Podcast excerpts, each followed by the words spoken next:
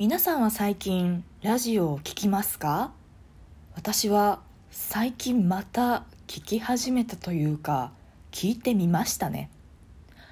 小学校高学年から中学生にかけてはお笑いが好きだったこともあって深夜のラジオ毎週2本くらい聞いてたんですけど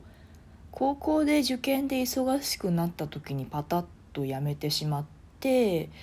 で大人になってからはまあ気になる回があるなとか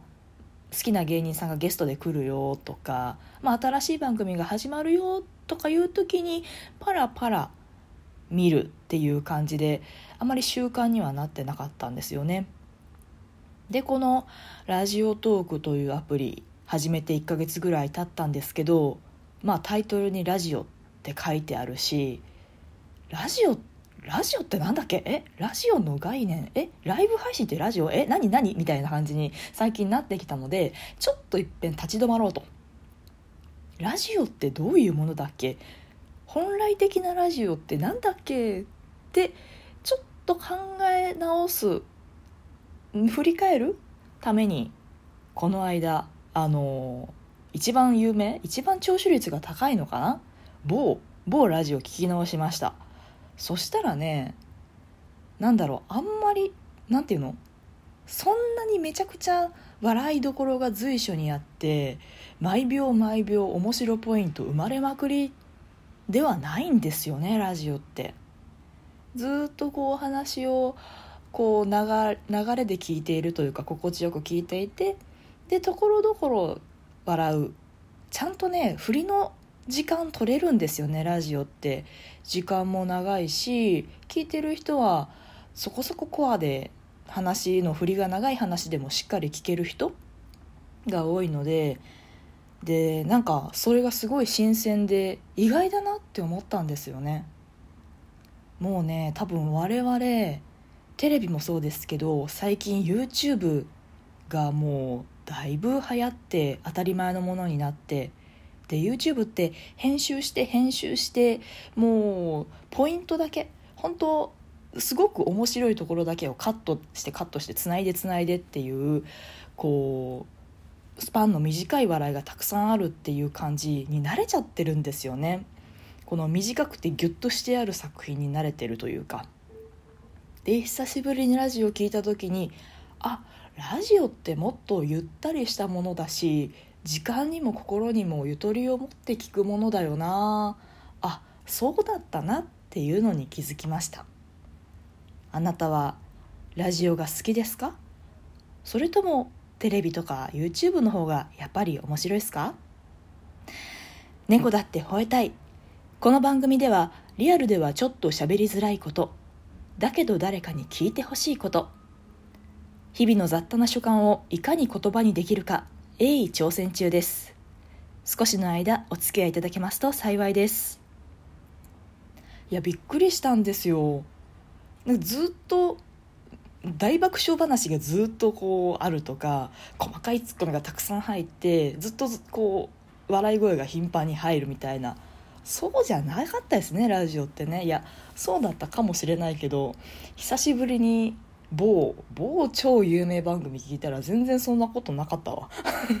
普通に喋ったはるだけ。まあオチはもちろんオチはついてますけど芸人さんなんで。でも春日さん全然喋んねえな。すごい。文字数で言うと比率がすごいなんだろう7対3ぐらいで全然春日さんおお話しされないですよね。でもそれがいいんですよね。相づちでももう本当にああなるへそ。うんそうだねぐらいでね。ずっと続いてずっと若林さんが喋ってるっていう。あそうなんだと思って。多分まあ対象年齢というかもねあの辺りになると割と上の方ですし私がね中学校の時に聞いてたっていうのがあの MBS の今もう枠としてなくなっちゃってるっぽいんですけどグーグーモンキーズとかゴーゴーモンキーズっていう枠で1週間帯でやっててパーソナリティの方が曜日ごとに決まってる。でえっとね剣道小林さんとかシャンプーハットさんとかであと私聞いて聞いてたのはあと笑い飯さんとかいたかな？で聞いてたのがキリンさんの回だったんですけどまあディープでしたよね。で当時だからもう10年以上前か。15年前ぐらいのキリンさんのファンって言ったら本当に中高生がメインなんですよね。だからあのそりゃオードリーさんのラジオに比べたらあのキャッキャキャッキャしてキャッキャキャッキャしてますしあと深夜のテンションなんでね完全に。なのでまあ割とあのうるさくはありました。だけどそれでもディープでしたよね。今そうで今どうなってんだろうと思って MBS ラジオのホームページ見たみたんですけどさっき言った通りグーグーモンキーズの枠はなくなっててであのやってますっていうあのもうちょっとメジャーなあの全国区のタレントさんが出ててで収録も東京でしてっていうあっぱれやってますかな。の枠が少し早い時間帯にあってあれすっごいメジャー感があのメンツだけ見るとメジャー感があるなーなんて思ってあのー、その15年前のもうど深夜のディープで深夜テンションでもうカオスなやつはもうないんだと思うと少し寂しくもありですね。いいですよね。やっぱギャーギャーしてたんですよねあの頃のラジオ。あの頃のラジオ？まあ私が聞いてたグーグーモンキーズはまあキリンさんのお二人川島さんと田村さんがいてであとバン琴美さんっていうアイドルの方かな？アシスタントの女性の方がいてあともうレギュラーでねあの本坊のあ本坊のソラシドの本坊さんが毎週出たりなんかいじられてリモートで出たりとか されて電話出演かされてたりとかあと準レギュラーでねダイアンさんがいて天心さんがいてあとレギュラーさんかな？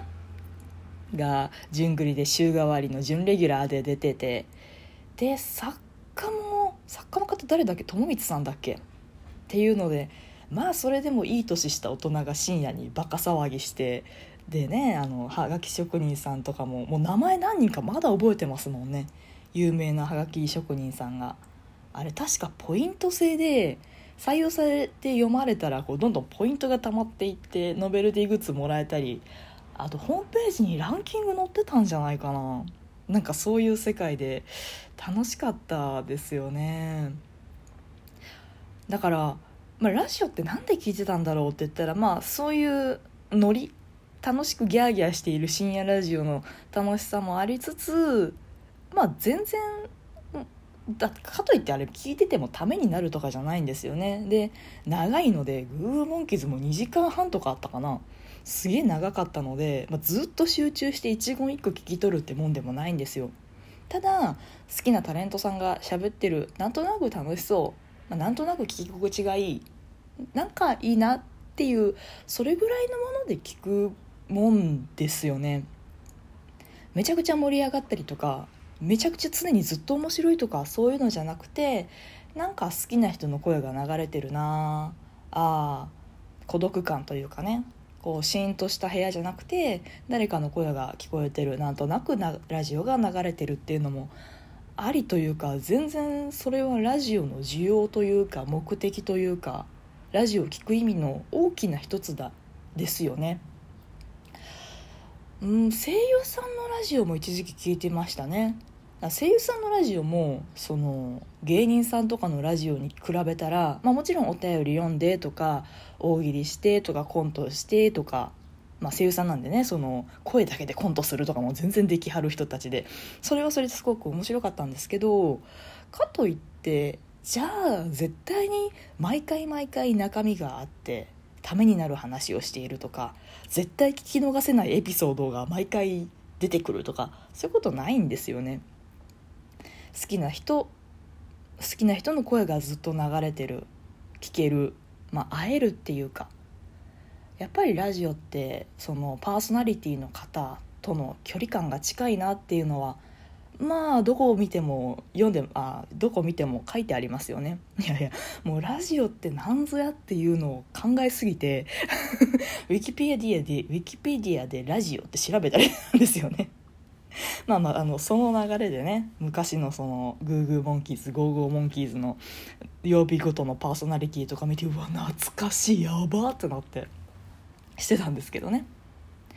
そう。だから私のラジオのイメージって好きな人が楽しくおしゃべりをしているのを聞く。私はもうはがきを送るとかようやらんかったんで恥ずかしいというかあのなんだろう読まれなかったら悲しいじゃないですか。で読まれないの分かるじゃないですか自分でこうじゃあネタちょっと書いてみようかなって思ってもあのはがき職人の方みたいに面白いけど全然さ 思い浮かばないからあこれ書いて出しても応援してますみたいなことでね本当は書いて出したら皆さん読んでもらってそれはそれで良かったんだと思うんですけど読まれないならいっかみたいな感じではがき出したことはないんですけど。っていうのでなんかねそのライブ配信とラジオってふんでちょっとやっぱ違うなっていうのは思いました。やっぱりちゃんとプロの方が作家さんがついてちゃんと放送してはがきの書く方もすごいクオリティが高くてクオリティの高いお便りなり大喜利の答えなりが読まれるっていう本当の AM ラジオ、まあ、私が聞いてたのはもう AM の深夜のラジオですけど、まあ、そういうのと比べそういうのがやってみたいそういうのの真似事したいと思ってライブ配信も始めてみたんですけどまあちょっと違いますよねラジオとライブ配信は別だよねまあ、いつぞやの収録でも言ったと思うんですけど、まあ、全部のコメント読まれますし、まあ、その辺の違いっていうのがやっぱり意識した方がいいのかなとか思いました。ってなところで、えー、今日もお聴きいただきありがとうございました。他の収録もお聴きいただけますと幸いです。フォローがまだの方はフォローもぜひお願いいたします。ってなところで、バイバイ、またね